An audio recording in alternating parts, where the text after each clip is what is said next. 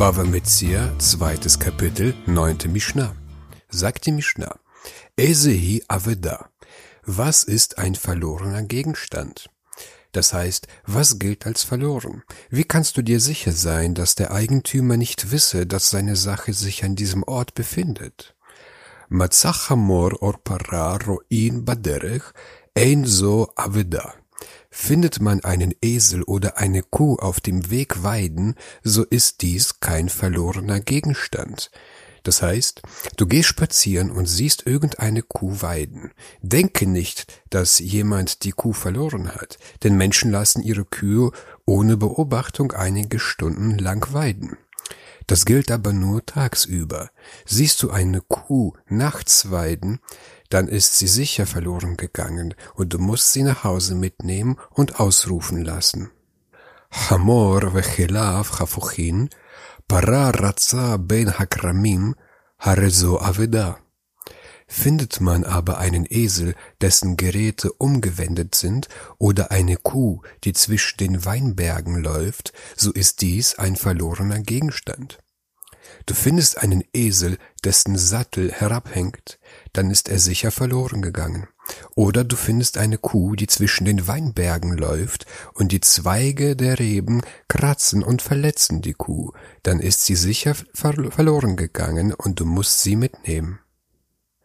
החזירה וברכה, החזירה וברכה, אפילו ארבעה וחמישה פעמים חייב להחזירה.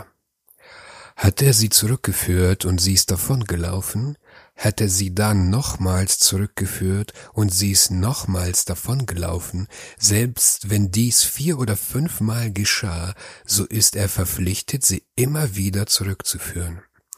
Obwohl die Kuh mehrmals davonläuft, musst du sie jedes Mal zurückbringen. Und sage nicht, der Eigentümer sei selbst schuld, dass er die Kuh nicht gut gehütet hat.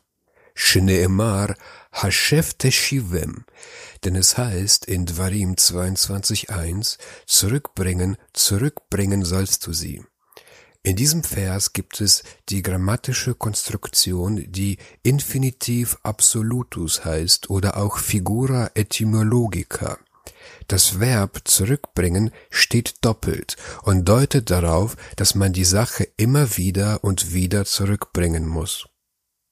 Hayabatel misela, lo yumarlo ten lisela, ella notenlos haro, el batel.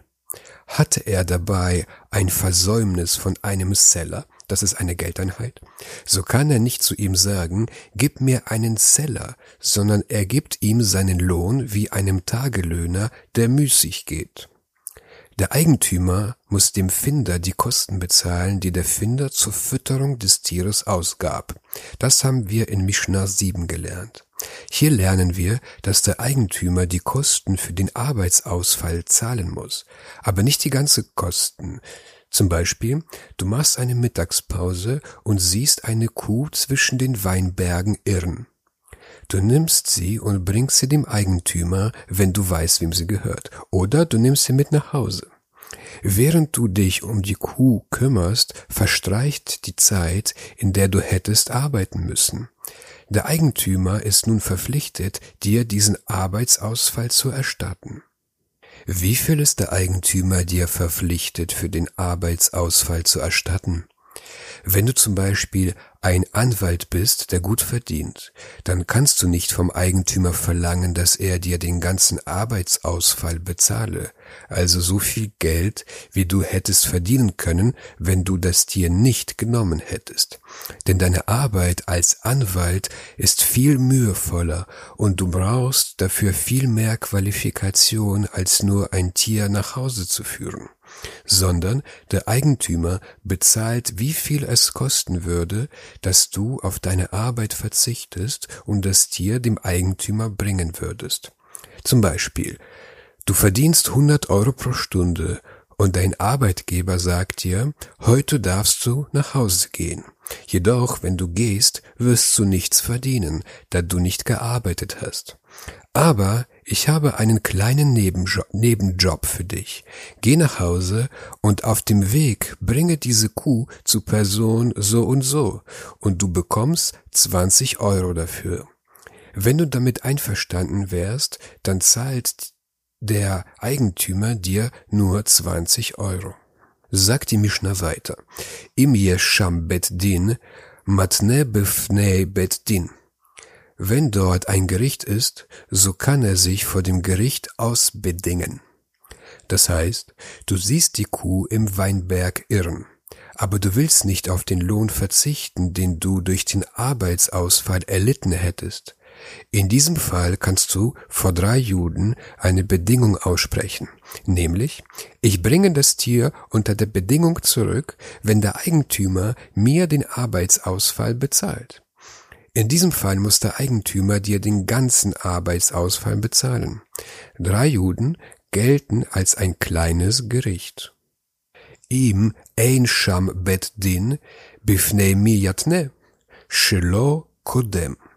Wenn dort kein Gericht ist, vor wem kann er ausbedingen? Dann geht das Seinige vor. Wenn es keine drei anderen Juden zu finden sind und du willst auf deinen Lohn nicht verzichten, dann bist du nicht verpflichtet, das Tier zurückzubringen. Denn die Torah verpflichtet keinen Menschen, auf seinen Arbeitslohn zu verzichten, um das Geld anderer zu retten.